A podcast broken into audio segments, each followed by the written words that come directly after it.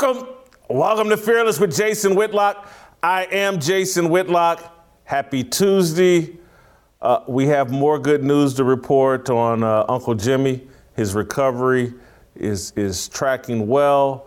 Uh, although this morning he was actually uh, wearing the same t shirt he had on the day before. Uh, he gets all dressed up to do a Skype uh, interview with us yesterday but he's you know he's a mess. And it's all a charade. He's a mess. Uh, but he's doing well.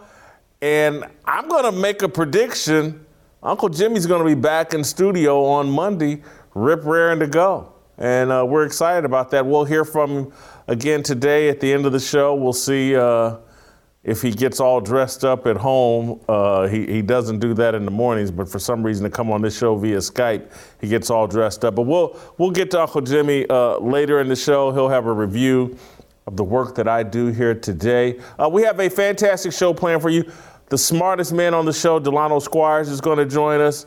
Uh, our authority on sports, Greg Couch, he's going to join us from Chicago. I think he uh, watched. Um, the Monday Night Football game last night. Jameis Winston had a big performance. Urban Meyer and the Jacksonville Jaguars took on the Saints. We'll discuss that, but uh, we're going to start with the fire that I started last night, actually, on Tucker Carlson's program. Uh, I, I, went on Tucker's show to talk about the column and the monologue I did yesterday about Bill Maher and about the left's addiction to Donald Trump.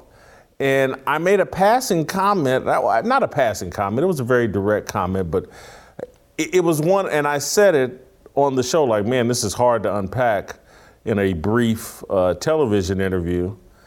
And so, you know what? I said I would unpack it here. I, I made the comment that, uh, you know, a lot of what the left supports is satanic. And I want to double down on that right here today. A lot of what the left supports is satanic. I said that Monday evening on Tucker Carlson's Fox News program. Some people loved the comment, some people hated it, others were confused. Tucker got it. He agreed with me. It's difficult to unpack such a provocative and complex thought inside a short television segment. Let me unpack it here, where I got all the time in the world. We start here. Abortion. It's satanic. The left views abortion as a central right in its political platform. As a Christian, I'm uncomfortable supporting abortion as a right. I believe God objects to abortion. I don't think the government should be helping finance abortion. I don't think there should be Planned Parenthoods in every community, particularly the black community. But before I move on, let me add a bit of context and some transparency. 15 years ago, after a night of drinking, I engaged in unprotected sex with a friend. She became pregnant. She never informed me. She moved back to her hometown and had an abortion. She told me a year later what had happened. At the time, I felt a mixture of sadness and relief. I did not want to have a child outside of marriage. I had no interest in marrying the woman I impregnated. At the time, I was quite promiscuous. I share all of this because I want you to fully grasp my point of view. I, like you, I'm a sinner. I have no interest in redefining my sins as virtues or sound pragmatic decision making. Sex outside of marriage is sinful and therefore rooted in Satanism. Every time I've done it, it's been wrong and satanic. My problem with the left is its aspiration to redefine every form of sin as a natural desire we should not tame. Do what thou wilt is the unstated, overarching theme of progressive politics. Do what thou wilt is the primary tenet of the Thelema, occult established by English writer Aleister Crowley, a Satanist. Do what thou wilt means to seek out and follow your true path and will. Let me translate that for you. If you were born a biological man but feel like a woman, go for it. Seek out your true destiny. That's why Tucker Carlson responded to my declaration that a lot of what the left supports is satanic by mentioning the transgender issue. Here's my exchange with Carlson last night. Take a listen for yourself. I see a lot of what's going on here is I'm just sorry. I'm a man of faith. I was raised in the church. This stuff is satanic. That that's what's at the foundation of a lot of this stuff. Well, I'm a pretty mild Protestant personally, but I completely agree with you, especially the gender stuff. When you say you can change your own gender by wishing it, you're saying you're God. And that is satanic. I, I completely agree. All sin is satanic. I don't want to pick on people with gender dysphoria. Gluttony, it's satanic. You've seen me, you're looking at me now. You know I struggle with gluttony. My unhealthy eating habits are sinful. I don't support gluttony. It's wrong. It bothers me that the left is trying to normalize obesity.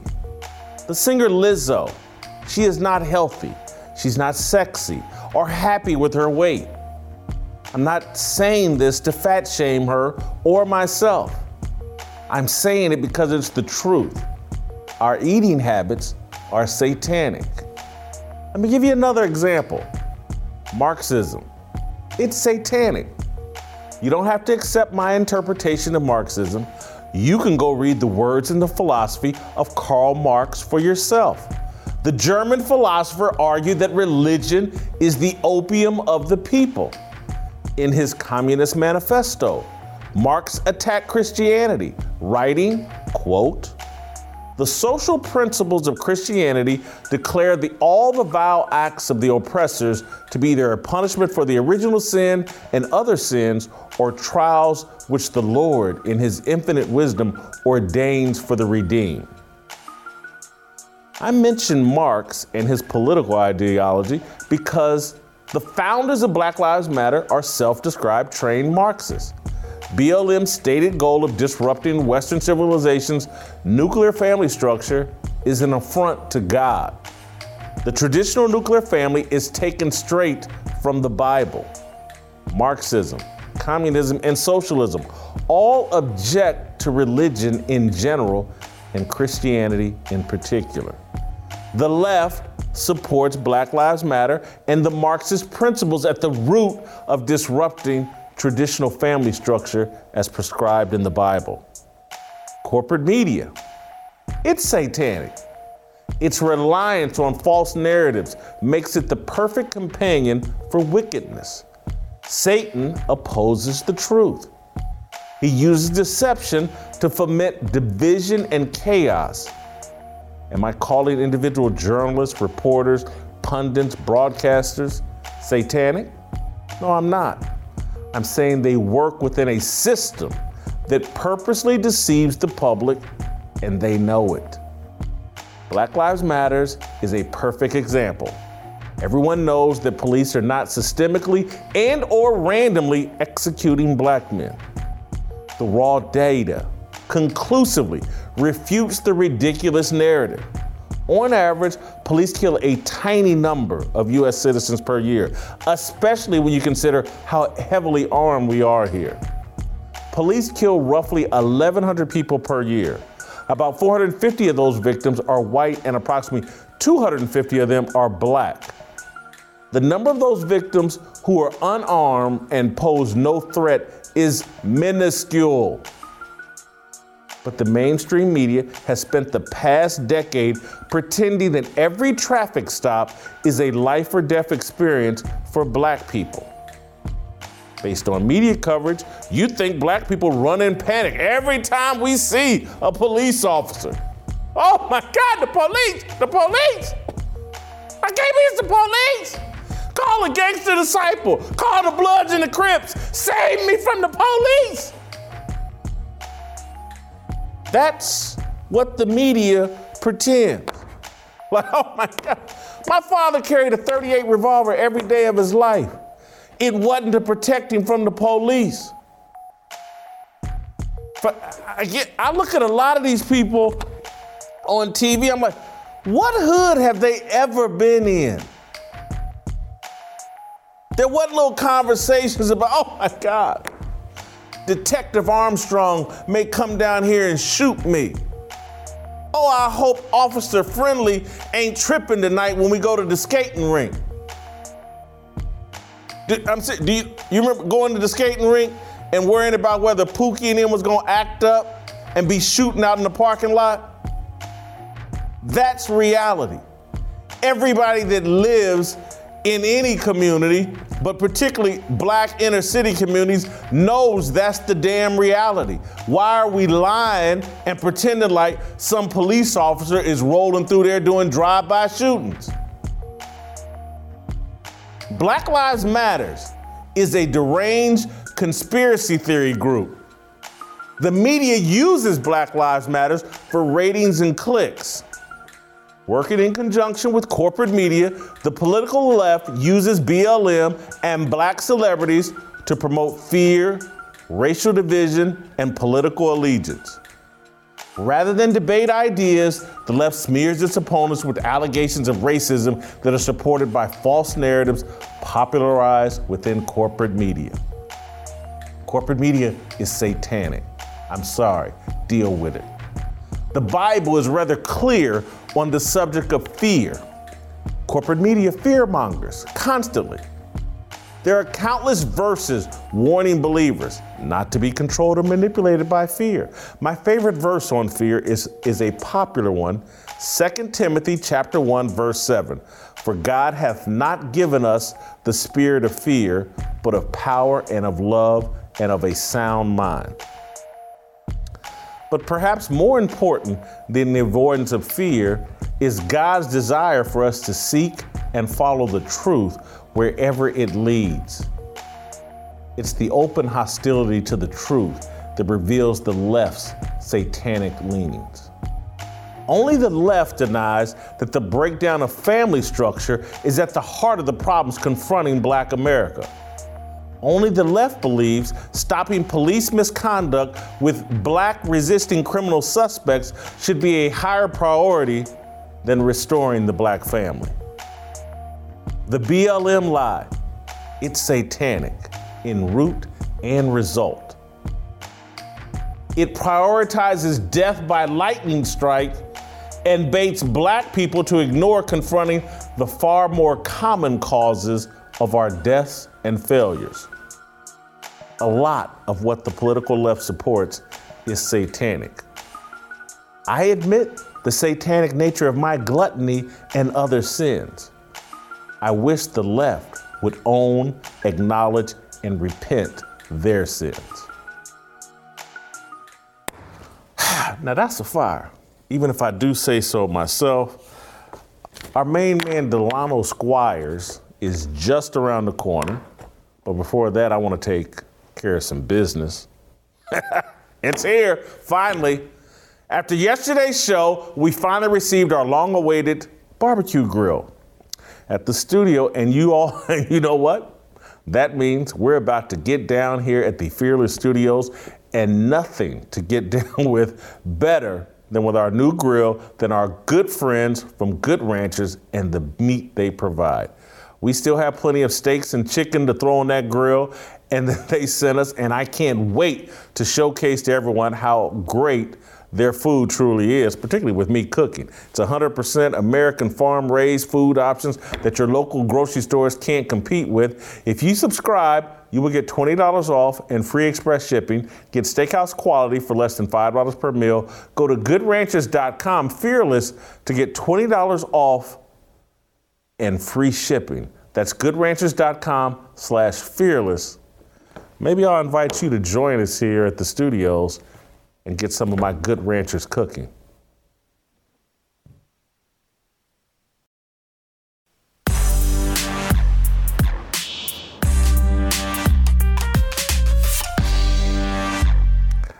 All right, welcome back. Time to roll out to Washington, D.C. and touch base with the smartest man on the show, Delano Squires, Professor D, as we like to call him. Delano has written a column about Larry Elder being smeared by the Los Angeles Times, but we're going to start and get Delano's reaction uh, to the column I wrote today and the monologue I just delivered here, the fire starter I just delivered here. Delano, let's start here. Do you agree with my position that what the left supports is oftentimes satanic? Yeah, that, that is a fire starter. Um, I think in, in, in, many respects it is. And I'll say this I think it's important to start, um, biblically speaking, by saying that the greatest sin is that of unbelief. So, regardless of a person's political party or political positions, um, the Bible teaches that those who, who don't believe that you know, Christ is Lord and Savior and that He was sent by God to you know, pay for the sins of humanity, um, that those people, regardless of what um, belief system they espouse or how moral they are, they are standing in opposition to um, God and God's will. So, as a, as a baseline, I think it's important to say that because sometimes people will say, well, Jason, if you, if you say what the left supports is satanic, then you are inferring that what the right supports is righteous. And I, I, I think about, you know, I think about Christianity as a whole bird religion, so to speak, not left wing or right wing, right? Because Christ is over all. So th- that being said, I think those some of the positions that you talked about in your piece definitely are um, dark and and and you know sort of can be characterized in, in that language in terms of being satanic and against God's will. So whether that's um, abortion or the eradication of what we have always known as sex or gender, um, the the dismissal of natural marriage between one man and one woman for one lifetime. Uh, I do think a lot of, of that agenda um, is in direct opposition to what uh, Christians and not just Christians, just people of different, you know, most religious um, traditions uh, hold many of those those those issues as as core principles and core tenets. So uh, I, I, would agree with that assessment in, in many respects. You, you made a nice point that I think we need to elaborate on because you're right. I, am looking at people respond to my column online, and and they're like, "Well, oh, you saying the Republicans or the conservatives do everything right?" No, I'm not. Uh, not at all. And, and anybody that's followed me or listened to me knows that you know I'm apolitical. I'm a non-voter. I, I'm not keeping up for any group in terms of politics, in terms of what party you should support but I'm not going to sit here and act like I got blinders on and can't see that one side of the political army seems to consistently be on the side of do whatever makes you feel good. Mm-hmm. No restraints. No, if you have a desire, it's okay, and we must normalize it. And we must, and again, because I have a desire, and I, I, that's why I admitted in the piece, I have a desire to eat double cheeseburgers three, four times a day. Right. It's it's gluttony. It's sinful, satanic behavior. God does not want that for me. And so I should tame that. I have a desire for promiscuous sex. There are a lot of ramifications and negative things that God wants me to avoid, but but that that's this isn't about oh the right or true. I, I'm at, I'm suggesting to anybody if you've chosen God, Jesus, Christianity, because that, that's what I know best. I can't. I, I know a little bit about some other religions, uh, but but if you've chosen that, I, I just think you have to look at these things that the left is, is promoting, and I can't off the top of my head immediately think of things that the right is promoting that are this obvious in objection to God's will. Maybe I'm wrong. So I, I know exactly the types of um, pushback you would get, right? Someone on the left would say the right's position on immigration is unbiblical and satanic, right? The Bible says you should welcome the alien and, and care for them. But again, I, I, know very few Republicans who are completely against immigration. The question is, um, what type of immigration policies will we have? And that's a that's a matter for political debate. That's a political question.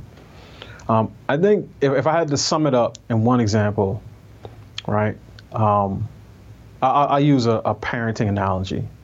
There's no parent, regardless of how strict, how much of a disciplinarian, how loving, how reinforcing they are, that can guarantee that their children won't misbehave. The question is always, what is the response? And when you're in a supermarket and you see a kid fall out and have a tantrum for no reason, and one one parent says, it, "It's okay, Jimmy. You know, you can have whatever you want. I know I wasn't moving quickly enough, and so on and so forth." You take that as a very different response than a parent that responds to that type of behavior with more strict discipline or with correction. And I think the difference between the left and the right in this instance is that the left takes everything that for centuries people have said, okay, this is good, this is bad. The left takes all the things that people have said are abnormal or wrong or immoral, and they make excuses for it and they try to justify it in the name of diversity uh, or inclusion or um, uh, empathy. Whereas the right would take some of the same things and say, okay, we, we acknowledge that these things exist, but we don't want to normalize that behavior. Um, and I think that's that's the biggest difference between the two. You see this, and, and I'll, I'll, use another example, Jason. This is a more tangible example. You see this in, in the um, different responses to, to crime across the country, right? Most of the cities that we heard about last year in terms of having the crime spikes were um, democratically led cities. Now, it's not to say that Republicans didn't have spikes in crime, but generally speaking, the response of a, Repu- a Republican mayor to a 50% increase in homicides and shootings is not to say we should defund the police, right? So the left consistently um, supports, encourages, or defends positions um, that only make some of the problems that we're talking about grow worse and worse over time. I, I love your point about immigration and using that as as what I would hear from a conservative person, and and that's the first time I've heard it, but I'm glad you made me aware of it because it, it, it I think it works as a perfect analogy to buttress the point that you just made that no, with immigration, we think it's a good thing. But I think people on the conservative side think like, now there needs to be rules and regulations and constraints, and there needs to be a process and, and a system put in place that governs how much immigration you have, who you allow to immigrate into your country, and things like that. And I would say the analogy I'm about to make, it's no different than what God says about sex. It's a good hmm. thing. But here's some things that need to govern your behavior. Here's some limits you need to place around it. Here's some things you need to do to make sure the person you're engaging in sex with is someone who's committed to you and you guys are sharing this as a loving uh, experience within marriage. And, and again, these things are good and healthy and lead to, I believe, a great family, the proper raising of kids, and a great family eventually leads to a great neighborhood. A great neighborhood mm-hmm. eventually leads to a great community, a great city, and then a great nation. And so th- there's benefits to governing sex, there's benefits to governing immigration. And what right. I and just following up on your point, what what you're saying is like the left in my view, is trying to normalize sin. Anything you want to do is normal and should be accepted. It's what you feel. Do what thou wilt. Right. Yeah, I.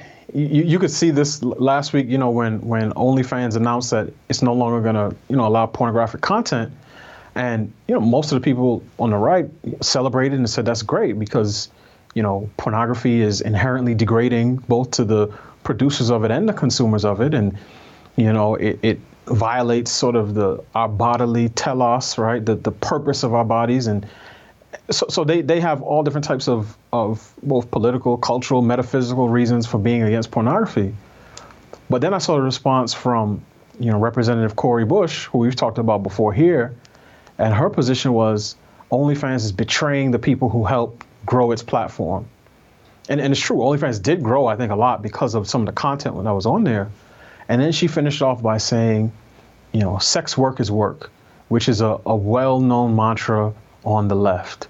And again, wh- whatever degrades, whatever promotes dysfunction, they will find a way to say, we, we should normalize these things. Because at the end of the day, the left has no governor, right? And when I say that, I mean small g, which you would use to limit the speed on a car. There's never anything that where the left says, no, that's too much. When it comes to any of the issues we're talking about, there's never a too far or too much. So, you know, again, going back to an issue like like gender and gender identity, even the notion of introducing these th- uh, you know, transgenderism or uh, being non-binary or these different types of terms and, and ideas, even in introducing it to grade school children is is not a bridge too far for them. Um, and and all of those things have an effect on a society and a culture. Because generally speaking, whatever you reward, you get more of, and whatever you correct or punish, you get less of. And the left consistently rewards, you know, the types of things that that we're that we're talking about. And and I don't think it's any coincidence that you see um, the practice of witchcraft and atheism and secular humanism um, growing on the left and traditional biblical Christianity declining. Um, I can't think of many self-identified sort of biblical Christians. So when I say that, I mean they they believe that the Bible is authoritative, that it's inher- that it's um, infallible, that it's inerrant, and it's historically accurate. I can't think of many of those people on the left um, who have a national profile within the Democratic Party or within sort of mainstream culture. Um, all, almost everyone who takes those types of positions, whether again traditional marriage or um, you know th- there being such a thing as male and female, all of those people have been sort of painted as conservatives in, in today's culture. Delano, I- am going to continue beating a dead horse, maybe, or I'm going to keep belaboring this point because I want people to fully understand it. And, and so I want to legalize you to say whatever you want. You're not going to uh, be shaming me or anybody when I make this next reference. But I'm going to go okay. dire- directly to my column because one of the things that has really bothered me in the last couple of years is like this Lizzo comes out of nowhere, this singer Lizzo. Mm. And she looks to be 300, 320 pounds or so. And, and I'm looking at mainstream media and the left try to normalize her obesity. Obviously, I have an obesity problem. Again, I don't want this normalized. I don't think it's healthy. And it's like everything they seem to be pushing seems to be connected to death. Because mm. again, the lifespan of overweight people much shorter. I mean, that's just a fact. So I don't understand why there would be any motivation, any uh, how someone could see it as healthy. Hey, let's tell overweight people that uh, this is great and they shouldn't feel any w- sort of way about it, and and you should feel good about uh, being overweight. And you go, girl, or you go, Jason it's crazy, and it. That's where I go to the satanic deal is because like with the and again I've lived a promiscuous lifestyle. I'm not talking about things that I'm not wagging a finger like I'm free of these sins, but again, it's not healthy.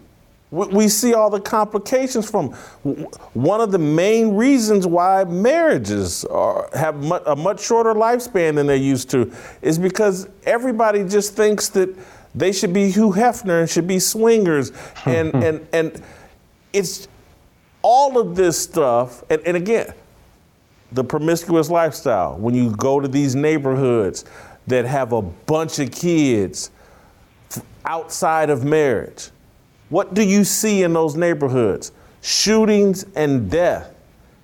Everything, mm. everything they seem to be promoting seems to lead to death, And that's why I call it satanic. And that's why I think it's unhealthy for, for us to be trying to pretend like Lizzo is some sort of sex symbol and that overweight little girls should aspire to be Lizzo. Yeah, I, I think that, that gets, again, to one of those main differences between, uh, and, and when I say right and left, I'm not talking about politics, but just sort of a cultural orientation, is that the left sees, sees someone who's stuck in a ditch and their response is, I'll help you stay. And the right sees someone who's stuck in a ditch and their response is, I want to help you get out. And I thought about that last year in the height of COVID, right? A virus um, in which significant majorities of the people who, who died, unfortunately, um, had comorbidities. And some of those were directly related to um, obesity, whether it's you know diabetes or hypertension. And in the and in the midst of that pandemic, there was a magazine that ran an article with two covers. Both of them had uh, overweight women on them, one black, one white, and the um, sort of you know the, the the the headline was, "This is what a healthy body looks like," and they did that in the midst of of the coronavirus pandemic, because again, there's there's no there's nothing there's there's no sense of going too far on on the left and you're right. Um, a lot of these things uh, lead to death. Some directly. You, you talked about um, abortion, right? Some indirectly. Uh, if when you convince an entire generation of, or, or you try to affirm an entire you know generation of boys that they may actually be girls, um, that's that's another way to to lead to death because you stop the next generation from being able to be propagated. And that's at the end of the day, regardless of what country you live in, that's always the job. This generation has to propagate the next generation. And when you have increasing shares of, of our younger populations who don't even know who they are, and the people who want to care for people in, in, in that state by affirming their actual God given bodies and their God given identities, when those people are called hateful and bigots, um, what you get is just going to be chaos. And, it, and, and my prediction is that in 10 to 15 years, we're going to have a critical mass of young people who look back at us and our generation, the adults in this generation, and say, Why did you let me do that to myself? Because they are going to be ex- experiencing regret and shame because they would have um, cut off healthy breast tissue and, and their genitals. And when they wake up and realize, no, I actually am a boy, I actually am a girl, um, they're going to harbor a lot of contempt and resentment to our generation because we were so cowardly that we wouldn't tell them the truth. I'm going to ask this question, and I hate asking okay. questions that I don't have a great answer for myself.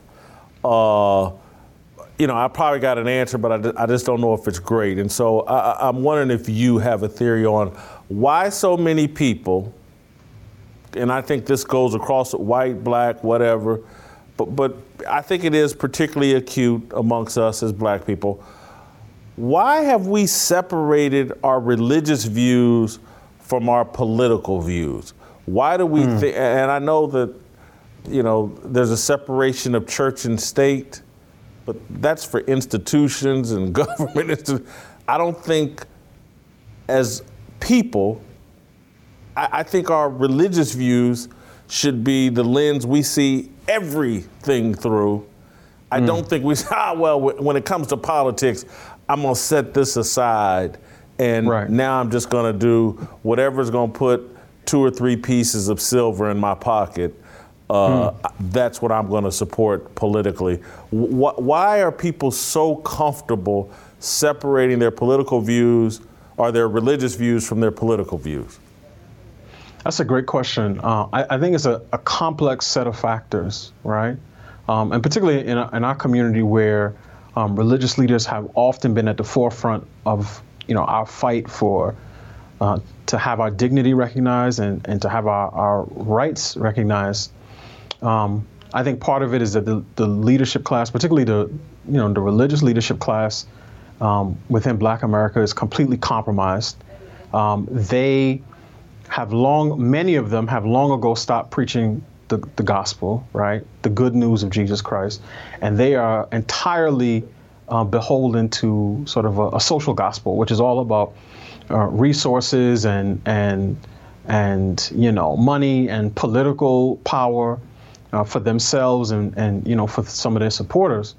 So I think part of it is that, particularly in our community, we're just being poorly led and poorly taught spiritually and poorly nourished. Um, and I think you see that malnourishment coming out in some of the behaviors that we're talking about. Um, but I also do think that some people um, just generally separate their, you know, they take the separation of church and state to mean a separation of faith and politics. Uh, and I think that's a bad move. Um, before this past election, there was a, a brother uh, who's, I think, is up in the Pacific Northwest who I follow. Um, and he's a pastor of the church, and he said something that, that stuck with me. And he said something to the effect of, I don't have political views. I have theological views that at times intersect, you know, with, with our, you know, political structures. And I thought that was a really good way to frame both what he was, you know, articulating and also what, what I try to live out, right? It's not the, the, in my world, even the Constitution has to bow its knee to the Bible. Um, so when when faced in real life or in the ballot box with the question, um, who is it that reigns supreme, Christ or Caesar? I always go with the former. Um, but I think a lot of us have gotten used to seeing politics itself as a form of religion, and uh, elected officials, in some ways, as as you know, minor and major prophets. Um, and I think you, you see the result of that, uh, you know, in the world that we live in. Um, these are people who encourage us not to look to our sort of common and shared values, but to our individual identities. Um, and we're a culture that is engulfed in narcissism. So when you see, you know, America in 2021 in the West, more generally speaking, um, I, I, think of us sort of, you know, if, if, if we were likening the, the passage of time to someone driving in a vehicle, our heads are pointed down at our navel and back into, into the past. And then we wonder why we're not progressing as a people. Uh, and, and we wonder why all of our cars seem to be crashing into each other and, and why the, the highway seems so clogged up. It's because we're not looking at the right things. We're not focused on the right things. And um, I think, as I said, in many respects, you know, the separation of values from political positions is one that the left is very, very good um, at pushing on on the culture, and particularly in the black community. I was I was talking to a friend this morning, and I asked him. I said, "How many 80-year-old black women who attend church every Sunday and Bible study every Wednesday do you actually think agree with males being able to compete in women's sports?" And he was like, "Probably very few, if any." I said, "Of course not." right? And you can go down the list of those types of policy issues, and, and, and when you and if you list them and you ask a person, do you do you agree with this? Do you agree with this? They'll say, no, no, I don't agree with that. And then you get to the end, you say, well, why do you vote for this particular party? And I think many of them would be hard pressed to give you an answer outside of, well, Republicans are racist. Delano, you wrote a, a, terrific piece on Larry Elder, who's running for governor in the state of California. Larry Elder, a popular radio host, a popular conservative black man for many years. Gavin Newsom is being recalled there. And, and it looks like Larry Elder may be the front runner and has an actual chance to replace Gavin Newsom as the governor of California.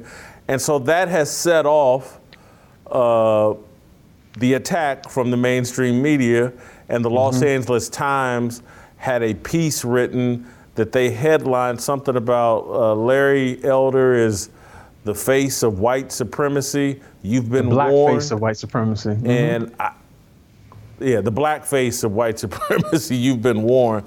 I read it and was like, wow. I, just as a journalist, I was offended. Like, I this is where we're at in the newspaper industry. But, but I want to ask you first and foremost do you think the author of this story actually believes that Larry Elder is a black face of white supremacy? Given the, the trajectory of, um, of thought of our media class, I would probably say yes. Um, the, the people who write for the New York Times, who write columns, you know, for the New York Times, the LA Times, the Chicago Tribune, the Washington Post, um, m- many of them, like, this is their worldview. They think that there are certain set of policies that all or most, you know, good thinking black people ascribe to, and that anyone who challenges those things must be doing the bidding of racist white conservatives. I really believe that that's, that's what they think. And you can see it even in the use of language, right? 30 years ago, if you said someone is a white supremacist or is promoting white supremacy, you had a, a decent picture of what the, the, the, the, accuser was talking about, right? Um, and it's not just burning crosses on lawns or, or hate crimes, but you know, someone who's actually articulating uh, the view that you know white people, people of European descent, are genetically or um, you know, in some way superior to people of African descent. That was sort of the working definition. But by the time the you know the National African American History Museum comes out and they characterize whiteness or white culture or white supremacy as you know including you know meritocracy and objectivity and rational thought and delayed gratification, nuclear family, you can see how our language has been stretched to the point where um, these words don't really have the same definition. So I, I, could see the author believing those things about Larry Elder. But and this is this is I touched on this in the article a little bit, but this is one of the other issues that I have with the piece, is that the people who write these things think that they're being profound, but their work is often, you know, some of the most mediocre work out there because they take assertions and they act as if they're facts. They don't they don't argue, they don't debate. They don't say, here's Larry Elder's position on school choice, and here's why it is actually anti black. They just make a claim and they just assume everyone will um, go along with it. And oftentimes they can do that because a lot of the mainstream does go along with it, right? Um, so people, whether it's this author or Ta-Nehisi Coates or Hannah Nicole Jones or Ibram Kendi, these are not particularly sophisticated thinkers. These are people who, who squeeze all of life through a narrow racial lens. And when they see, for instance, call it between 15 and 20% of black men vote for Donald Trump, the only thing that they have in response to that is, oh, they're doing that because they want to be white, or they want access to the white power structure or the white patriarchy. So um, the effect is that it has made the rest of the culture a lot dumber than we used to be. Um, our senses have been dulled, and now it's not just the people who write for the Washington Post who think this way. It's your sort of garden variety, you know, nonprofit administrator, school teacher, person on the street. Um, our society has sort of been infected by this, uh, you know, lack of mastery and and you know our immersion in, in mediocrity. And this is and one last thing, this is one of the reasons why schools should not lower standards of performance and evaluation because what you do is you churn out people who all they can write is this type of stuff. So Larry Elder disagrees with Black Lives Matter, therefore he must be a racist and a white supremacist. And and it's not it's not just inflammatory, but it's, it's boring, right? And I'd rather read things that challenge me to think about new perspectives than things that just, you know, affirm what it is that I felt in the beginning. You know, a piece, I, I guess, like this creates a clickable headline mm-hmm. and so, ooh, I, I guess it gives the LA Times the appearance of being edgy and provocative. But how about just being fair? Hmm. And and what happened to like Larry Elder, as best I know, never committed any crimes. Mm-hmm. There, there aren't people running around saying, oh my God, he slapped me or spit on me or called me this name or that. I, I just don't. Larry Elder has his set of political beliefs, but I don't think anybody's making any legitimate allegations that he's been harmful to anybody in America. And so right. I just don't understand how, as the editor, and and, and Kevin Merida, uh, who who worked at the Washington Post for a long time, celebrated black editor. He he replaced me at the Undefeated at ESPN. He's now out in charge of the LA Times, and he's a black man. And I'm just like, how is this fair to Larry Elder that we basically call him a KKK Klansman? And for what? Did, did, has he burned a cross? Has he harassed anybody? Has he? I, the unfairness of it is just breathtaking to me. And that our news organizations that are supposed to be arbiters of a community and voices of authority that are passing information along to the community so they can make informed choices. And and I just whoever the woman was that wrote the article, I was like, what are her qualifications? She doesn't seem to be a deep thinker. She certainly uh, can't construct uh, substantive arguments because I read the piece and just like you said, there was no substance there. Mm-hmm. Uh, the, the the whole thing made me think, because I'm the author, uh, Kevin Merida, uh, the LA Times, leftists just in general, I believe are anti black. And, mm. and, and, and I say that just because that's like putting this whole conversation we've had, wrapping it all together from, from the very beginning of our conversation 30 minutes ago to now everything that the left seems to support, I'm just telling, leads to death and it leads to black death. And it, it, it promotes the, the, the, left's love affair and, and just adamant defense of gangster rap hip hop culture that mm-hmm. is just negative and promotes values that lead to death. Everything that they seem to support and be in love with seems to promote death for black people, and it makes me think that they're the actual racists. The black and the white ones. They don't mm. like black people. They certainly don't like black people who express views that they don't approve of. And, and that's one of the things I said in the article, right? The, the left doesn't have any problem with, with racism or racist attacks as long as they're pointed in the right direction.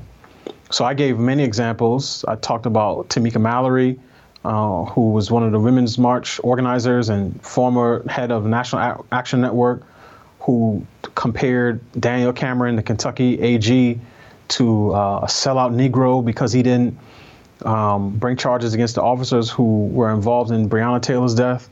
Um, I talked about Jamal Bryant, who's a megachurch preacher in Atlanta, and he talked about the black folks who were at the Republican National um, convention, compared them to slaves who who um, didn't want to get free off the plantation. I mean, th- these these attacks are, are fairly common. Um, they have a couple of effects. One, they chill speech in our community, and when I say that, I mean it, it makes it a lot harder for just regular black people to say certain things out loud because nobody wants to be slapped down and accused of being a tom or a sellout or a coon. Um, and that's why you don't really see much substantive debate in the black community. Certainly not from the left or the right. It may be from the center left to the to the hard left, but you, you don't really see a lot of actual debate, right? Where Glenn Loury is sitting on a debate stage and talking about crime in urban America with Michael Eric Dyson. You, you don't typically get those things. Um, but as it relates to substance, as you said, they, they, they're afraid to stand on substance. So the left acts as a cultural border patrol for black America. And when they see certain people getting too close to the wall, right, where they may escape, they fire the bullets, they activate the tasers, they, they turn on the electricity on the wall, and they say, no, we, we won't allow you to leave. And when they see people on the other side trying to get in and spread a different message, they, they're even more vicious with, with, with those people. So the left is all about their love for, for black folk is contingent on our expression of their ideas. And their love for diversity is the type of superficial diversity, right?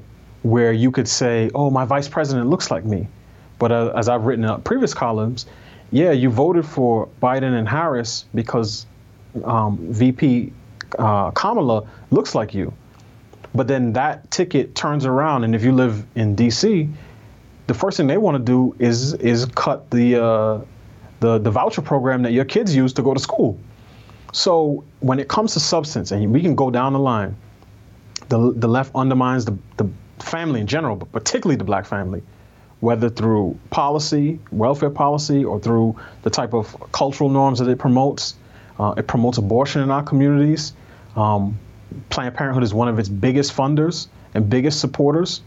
And Planned Parenthood itself has partnered with the NAACP, they've partnered with BET to honor members of the Congressional Black Caucus, right?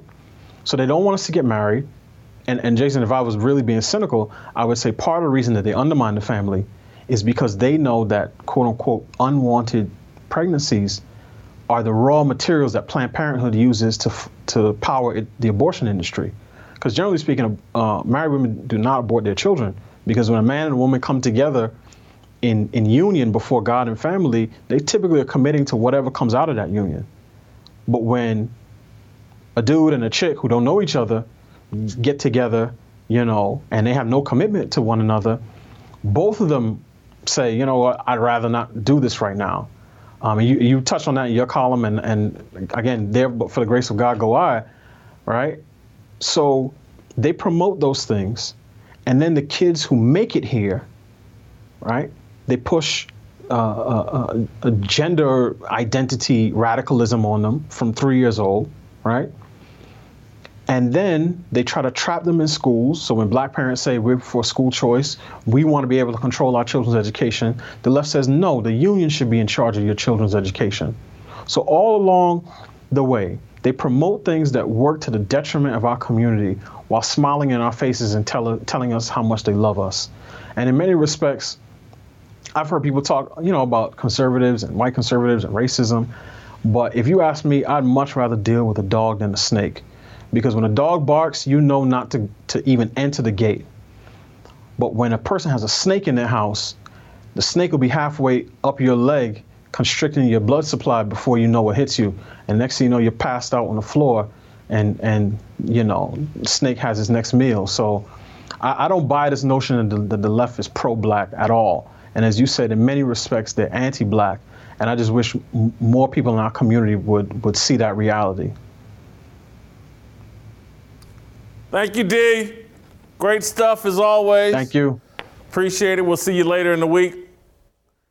All right, a few decades ago, private citizens used to be largely that private. What's changed?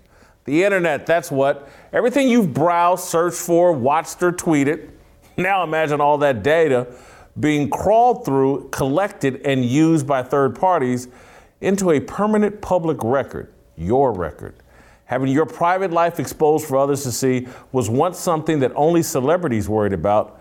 But in the era where everyone is online, everyone is a public figure, to keep my data private, when I go online, I turn to ExpressVPN. And the best part is how easy ExpressVPN is to use. No matter what device you're on, phone, laptop, or smart TV, all you have to do is tap one button to get it protected. So, if you're like me, you believe that your data is your business, secure yourself with the number one rated VPN on the market. Visit expressvpn.com slash fearless and get three extra months for free. That's expressvpn. That's expressvpn.com slash fearless. Go to expressvpn.com slash fearless to learn more.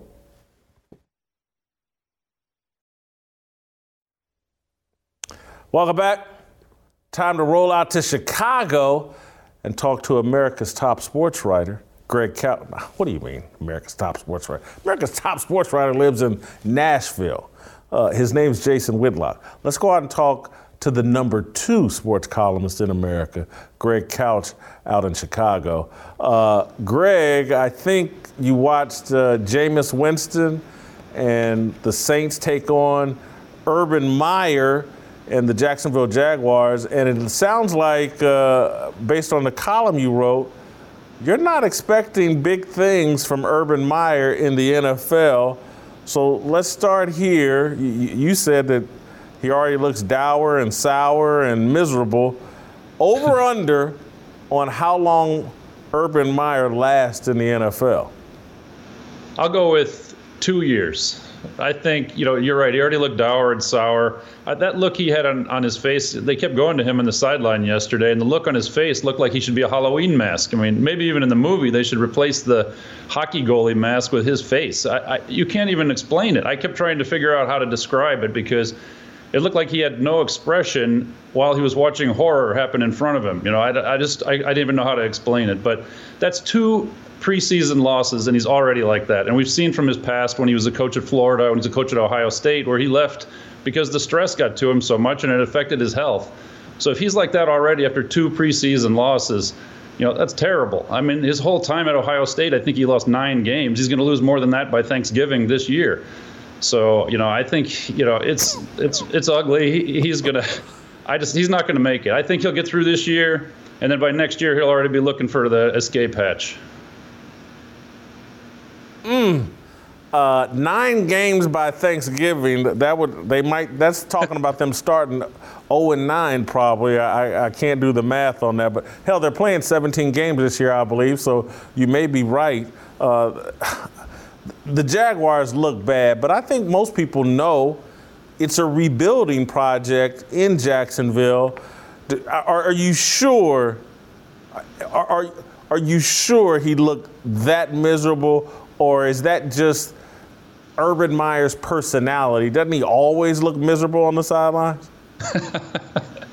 I, I, don't think that's his normal misery. I think that's more than his normal misery. I've talked to him before. He, he didn't seem that miserable, you know. But uh, you know, okay, maybe I'm maybe I went too soon. Maybe it'll be Christmas. But you are right when you say everyone knows it's a rebuilding project. But I don't know that he accepts that in his heart. I mean, these coaches think that they're geniuses and they can figure it out. I think that when they got, you know, the, uh, they, they got Lawrence, they expected that they could win, maybe pull this or turn this around right away. So yeah, I don't I don't think he's going to accept it in his heart that he's going to sit there for two years when he's an NFL coach instead of a college coach, and he's not you know in charge of every little tiny detail. I think it's going to you know flip him out. I I, I wish him well, uh, but I have a feeling it's not going to go well. I, I the other point you made in your column, and it's in the headline as well, is that, and it was an interesting point that these college coaches that try to come to the NFL and very successful, Nick Saban obviously came to the NFL. And one of the main differences between college and the pros is that Nick Saban gets to schedule two or three victories in his non-conference schedule, at, at, least two. Then there's a couple of there's always a Vanderbilt in the SEC. Uh, th- there's always an easy victory or two. When Urban Meyer is in the Big Ten, you know, there's he can beat up on the Indiana teams back in that time, Northwestern, beat up on Michigan. Uh, there's always some cupcake victories, and you only got to get up three or four times a year to really have a great, great season.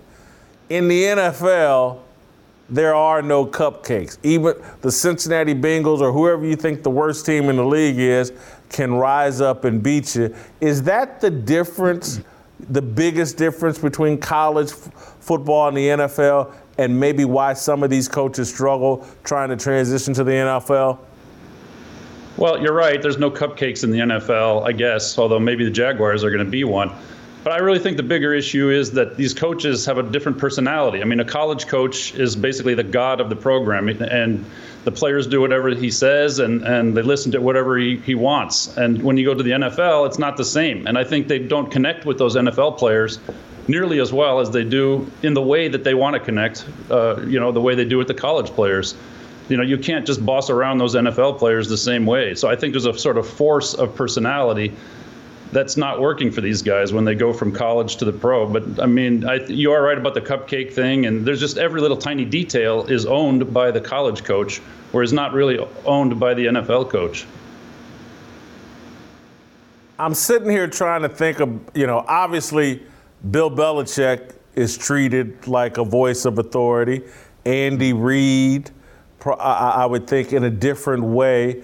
But I, I, think he kind of gets his way with his with his Chiefs players, and so the successful coaches in the NFL, they get to kind of be the end all be all.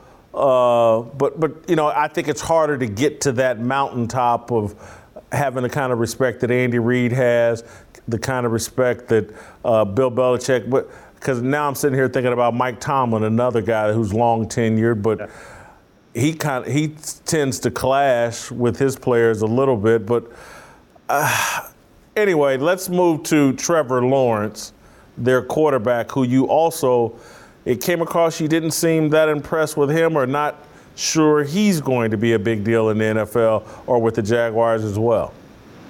I mean, not at first. I mean, he's he's used to standing behind in a great a great offensive line at Clemson and, and having him block, you know, all day long. He could probably put the ball down and tie his shoes in college and stand back up and wait for his receivers to get open. You know, that's not going to happen now. He, he's got no offensive line. The running backs were only getting two and a half yards a carry. He had no time. They kept clobbering him last night. So, I, you know, he doesn't just have this. I mean, I think he'll adapt to it, but it's not just that the speed is faster, it's that there's no line in front of him.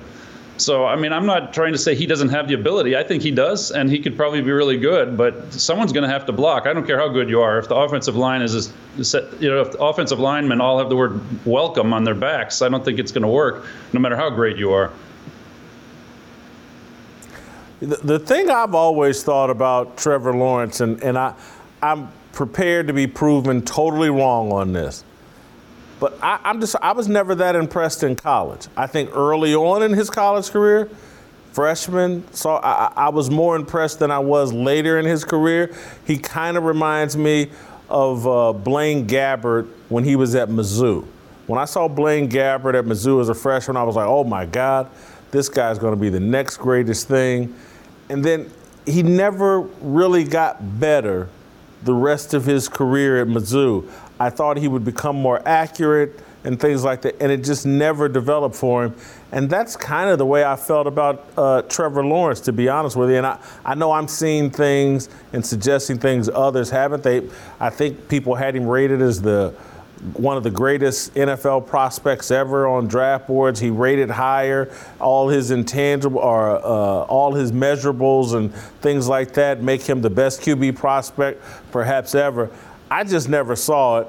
That's why I'm down on the guy. I just don't think he's that accurate. I don't know if he's going to be that accurate downfield.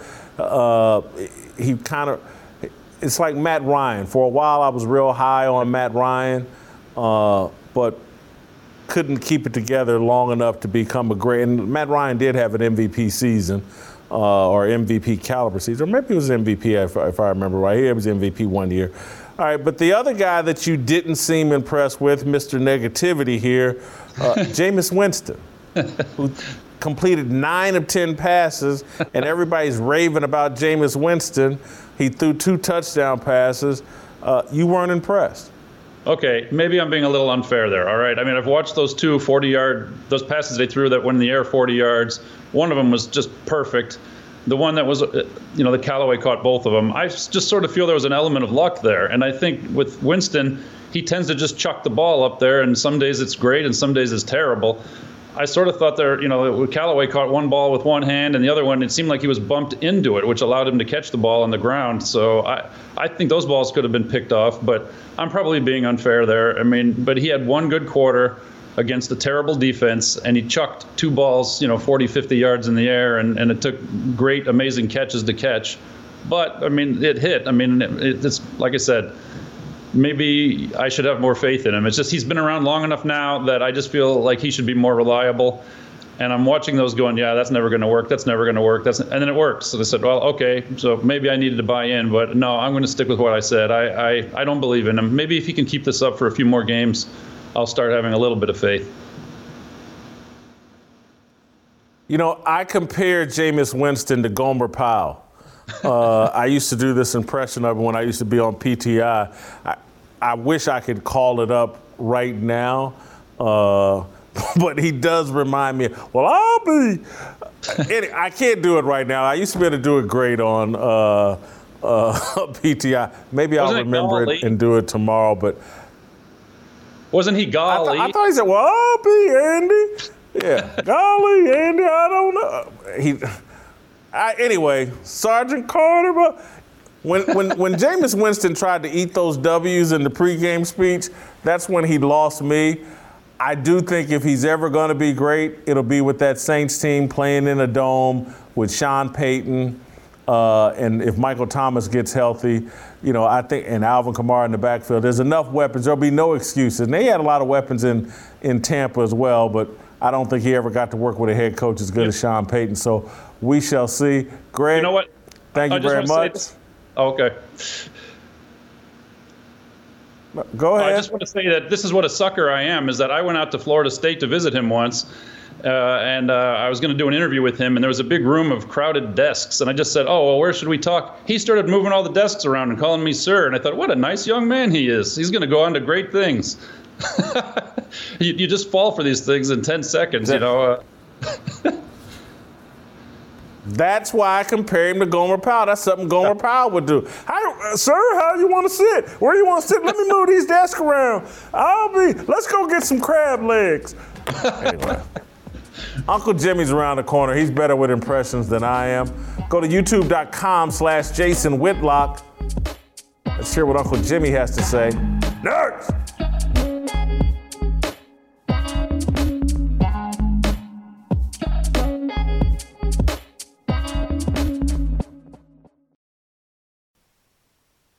Welcome, welcome back. All right, time to roll out to Uncle Jimmy's crib. Let's see what he's wearing. You know, earlier this morning he came to our little Zoom tele. Oh, now he's all dressed up. We have a morning meeting. Anyway, right, he's all dressed up again. Is this how you dress at home, Jim? Jason, let, let- let- let me. I think who was it? I think Prime Time himself said it. He said, "When you feel good, you play good. When you play good, you get paid good." What the hell is don't you understand about that? Uh, what does that have to do with you wearing a, a suit? When when you feel good, you play good.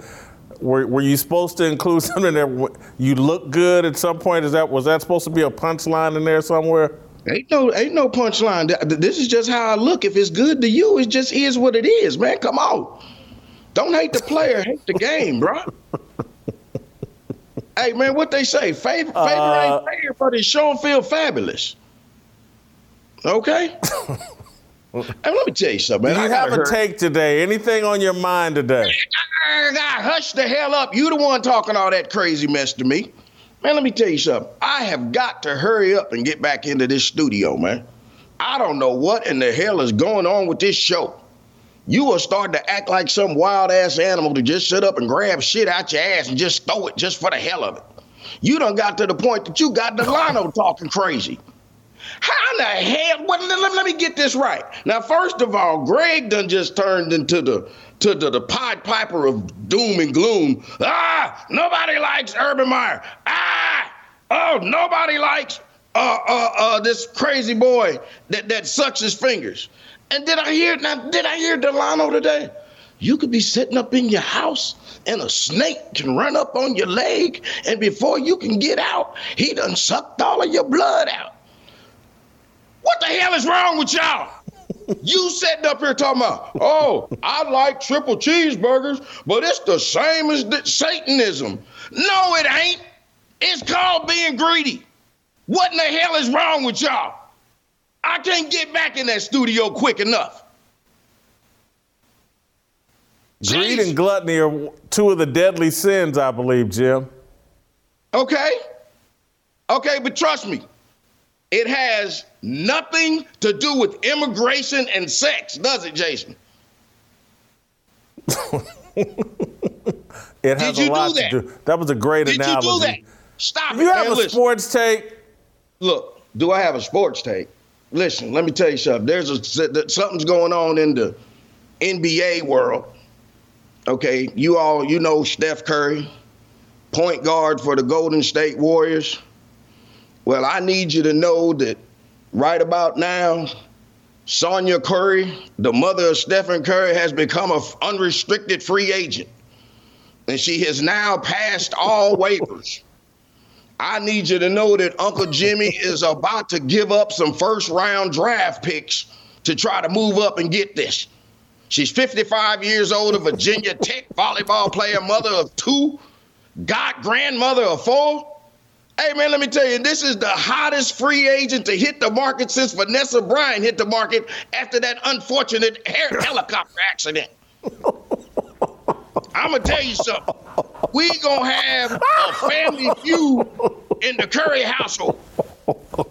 Hey man, you remember that movie, Baby Boy? hey man, remember that movie, Baby Boy?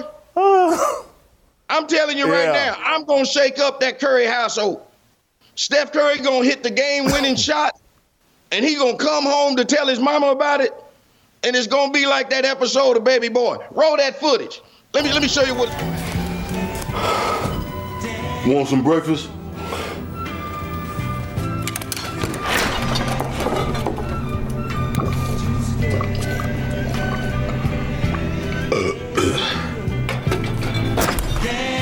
That's right, boy. Is that Steph- Ving Rhames? Steph gonna come in the kitchen and see Uncle Jimmy bucket booty naked wearing his mama's house shoes scrambling eggs.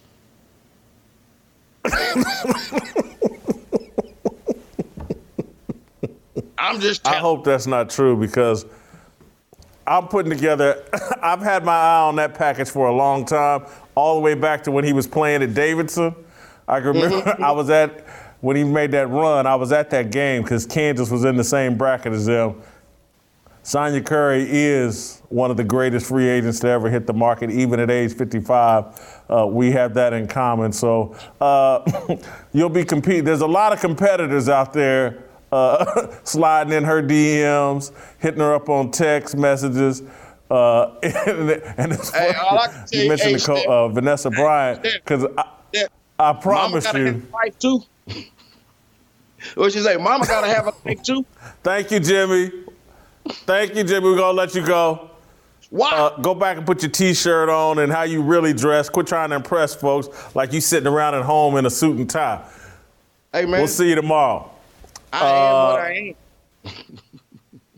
Can we start playing tomorrow? Because uh, that Vanessa Bryant comment. Because if you've seen all these NBA players caping up for Kobe and Kobe's the greatest thing in the world, a lot of that to me is like they trying to finesse their way in to Vanessa Bryant and all that money she's sitting on and all the rest that she's sitting on. all right. There's tomorrow. I keep talking about tomorrow. Maybe I'm trying to finesse my way. anyway, we'll see you tomorrow.